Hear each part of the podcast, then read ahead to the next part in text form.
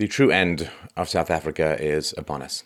It is at hand, and the ripple effect of that collapse will be felt worldwide as millions and millions of people will flee starvation and chaos and corruption, looking for any safe haven from the hell that has been created for them.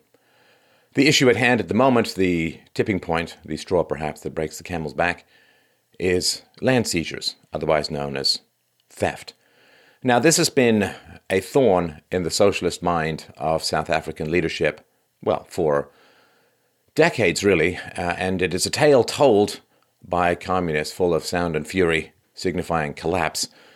Because what the communists and the socialists and the leftists do is they look for any discrepancy in outcome. Some group is making more, some group is making less. Some group has more land, some group has less land. Some group has more savings, some group has less savings. Some group are more engineers, some group have fewer engineers. And then they say that the only conceivable possible explanation for any discrepancy in the outcome between groups is bigotry. Racism, sexism, you name it, it is evil bigotry, and that is the only possible cause. Now, it's not true.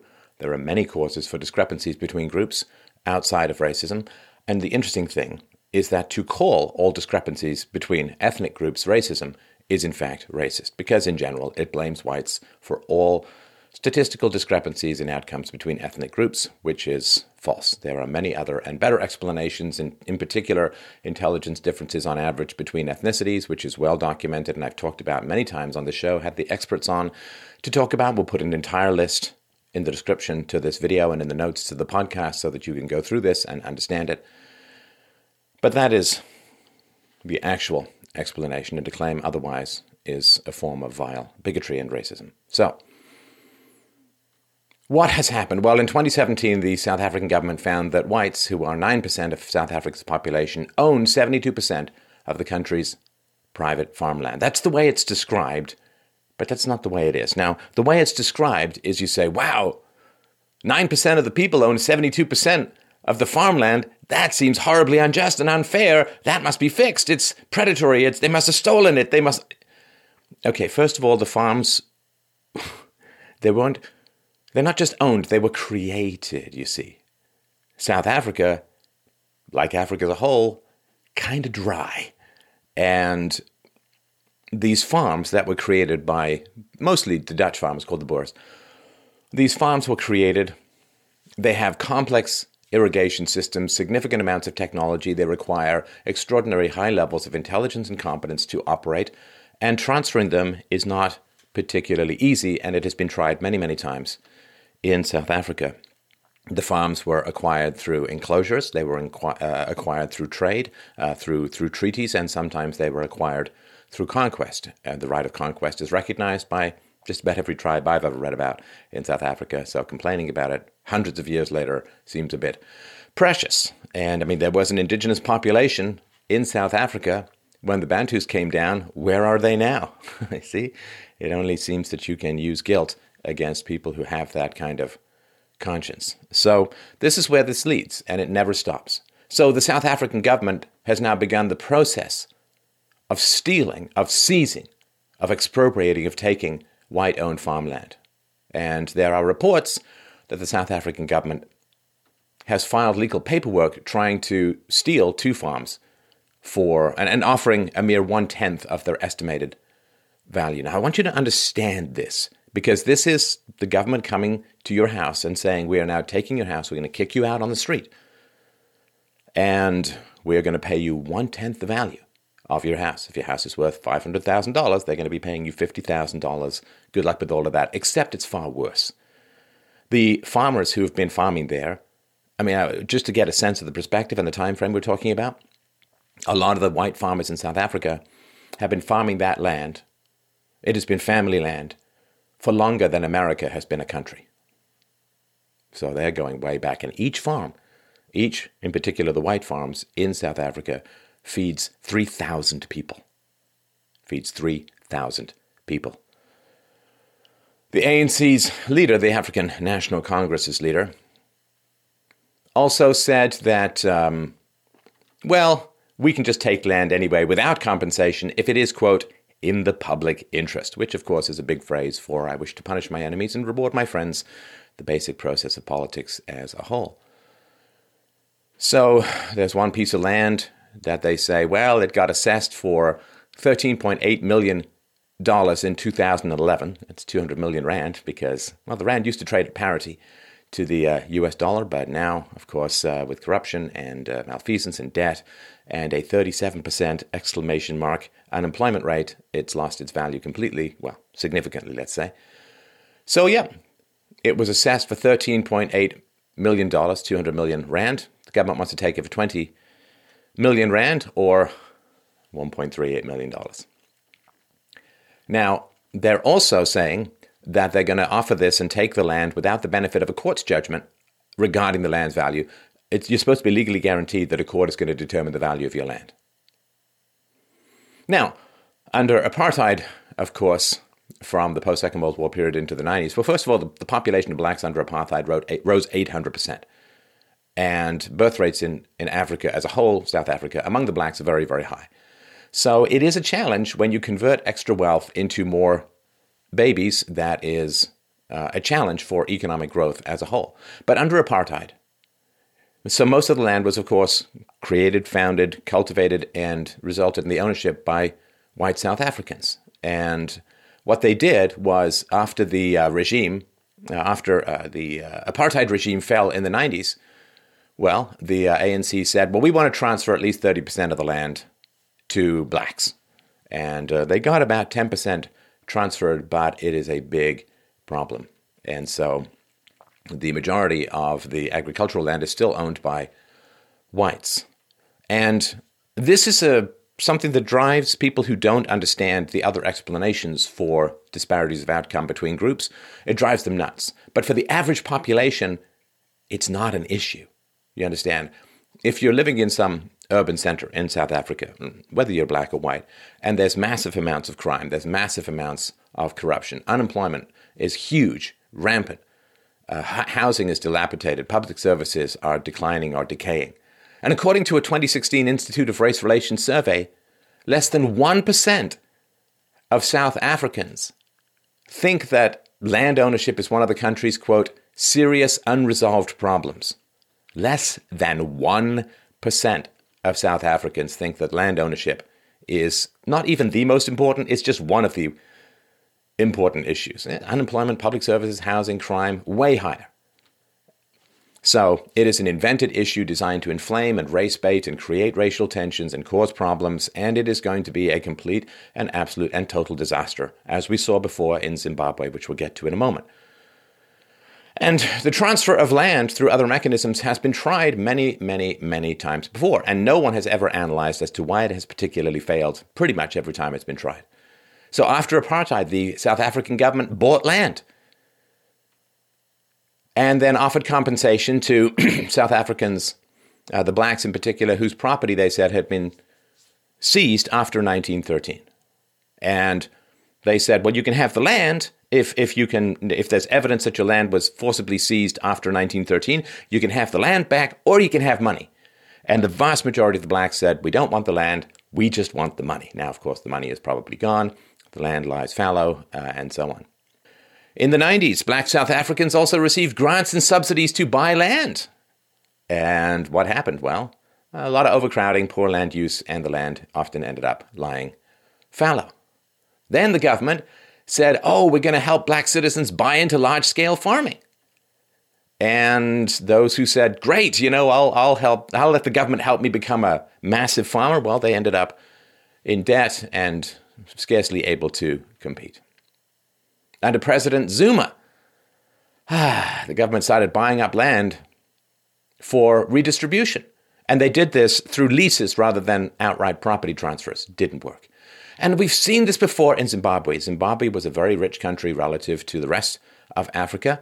Robert Mugabe grabbed land in 2000 and grabbed land without compensation. What does that mean? Well, international investors kind of notice when land is being grabbed without compensation because it means your property rights are not secure. Now, investors can invest anywhere.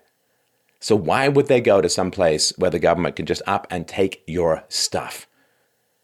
I mean, it's crazy. So, what happens is, with the increased uncertainty in the market, you have to have much higher returns to price in that uncertainty. And if you can't get those higher returns, you simply won't invest. So the international investors, the business community just don't want to do business there. So in, in Zimbabwe, 4,500 farms, of course, they were mostly white owned, were stolen, ripped out from under people's feet, and they were given to 200,000 black Zimbabwean families. 4,500 4, farms stolen and given out, redistributed to 200,000 black Zimbabwean families. and it was a mess. It was a mess. So, in the less than 20 years since, out of the 4,500 white commercial farmers, fewer than 300 remain. The coffee and tea business has collapsed. There used to be 500 coffee companies in Zimbabwe. Now there are three left. And of course, what happened was uh, agricultural production collapsed, which meant that Mugabe had to run to the West, hat in hand, and saying, Some mysterious famine is striking my people. Can I get some food aid? And I have huge sympathy for the people there. They don't want this as an issue. It's being pushed by divisive and hateful and racist politicians. But the facts are the facts. You know, let's just say 15,000 farmers decide to start, stop farming in South Africa. That's 30 million fewer meals every day what's going to happen. Now, this, of course, this is a violation. What's going on in South Africa is a violation of Article 17 of the United Nations Universal Declaration of Human Rights. And I quote one, everyone has the right to own property alone as well in association with others. And two, no one shall be arbitrarily deprived of his property. Now, there's a principle, a moral principle, thou shalt not steal, in play here. But there's another principle, too, which is it's nice to be able to eat 70% of the land that was stolen or transferred or otherwise rejigged and redistributed now lies fallow. 70% of that land now lies fallow. And for a while, the government in South Africa stopped redistributing land because people just sold it back to whites. And there's nothing in a free market system that says that blacks can't get control of land, that they can't buy land. They were given huge amounts of land. I mean, in a free market system, if you can put a resource to better use, than a competitor, you tend to be able to buy them after a while.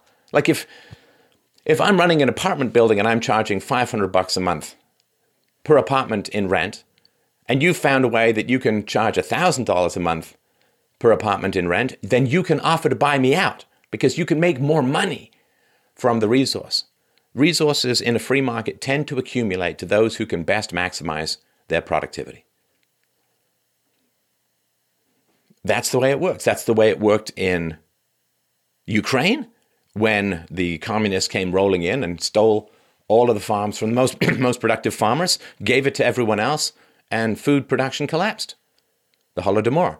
Millions of people starved to death. Same thing happened in Cambodia when they took all the people from the cities, scattered them out to the countries, and said, Now be farmers. Starvation, starvation, starvation. Under Chairman Mao, collectivization of farmland resulted in mass starvation, where people were literally eating the bark off trees. They were ripping open their pillows and trying to eat the feathers. That is how brutal it was. And once the government seizes land, steals land, in a sense, with or without compensation, it's still a violation of property rights. And it's the old saying your reputation can take a lifetime to build and one moment to destroy what happens to people's perceptions of the protection of their property? What happens to all the other farmers in South Africa when they look at this massive, giant, bloody crane of the state seizing and ripping people off their ancestral farms? They have a bond with this land that most of us mobile urban dwellers can't comprehend. How far back, how deep it goes, and how much loyalty they have to the farming and to the community and to the people that they feed. The reputation of South Africa and its government can be destroyed like that. And it is in the process of being destroyed. And how long does it take to recover from the destruction of your reputation? A long, long time. So, what's going to happen? Food production is going to collapse. They're going to beg for foreign aid. They're going to beg, beg for food aid. And people are going to flee to Europe. And they are free, fleeing an entirely man made disaster a disaster based upon race baiting, upon a complete misunderstanding of basic economics, on massive hatred, on a lack of understanding of the basic reality that there are intelligence differences between ethnicities. Can't ever judge individuals, but as a whole, when you zoom out to society as a whole, it's a big problem. And here we see rolling out again and again, as we see so often in human history, it was my desperate, desperate hope that the internet was going to allow us or give us the capacity to stop these kinds of problems, to, to use reason and evidence to prevent these kinds of catastrophes from continually emerging across the human landscape. Throughout history, disasters accumulated without the capacity to stop them because communication technology was still so primitive. And the gatekeepers and those who controlled the free flow of human information and human wisdom too often restrained information from spreading. Now we have this amazing medium where we can talk to each other reasonably and try and solve problems before they accumulate into massive catastrophes. And it has been my desperate hope, lo, these many years. The reason and evidence and knowledge and facts and wisdom can prevent these kinds of catastrophes from occurring. We couldn't stop them in the past. Can we stop them now? I don't know. You can share, you can talk, you can attempt to instruct people in the truth and reality and facts of what is happening on the ground. Or we can be politically correct and we can allow millions of people to descend into starvation and chaos and war and flight. And the dominoes can be set in motion from Africa to the rest of the world. I beg you, please, talk about this stuff with people, share this information. Let us, for once in human history, strive to solve problems without untold human suffering being our bitter and grim instructor.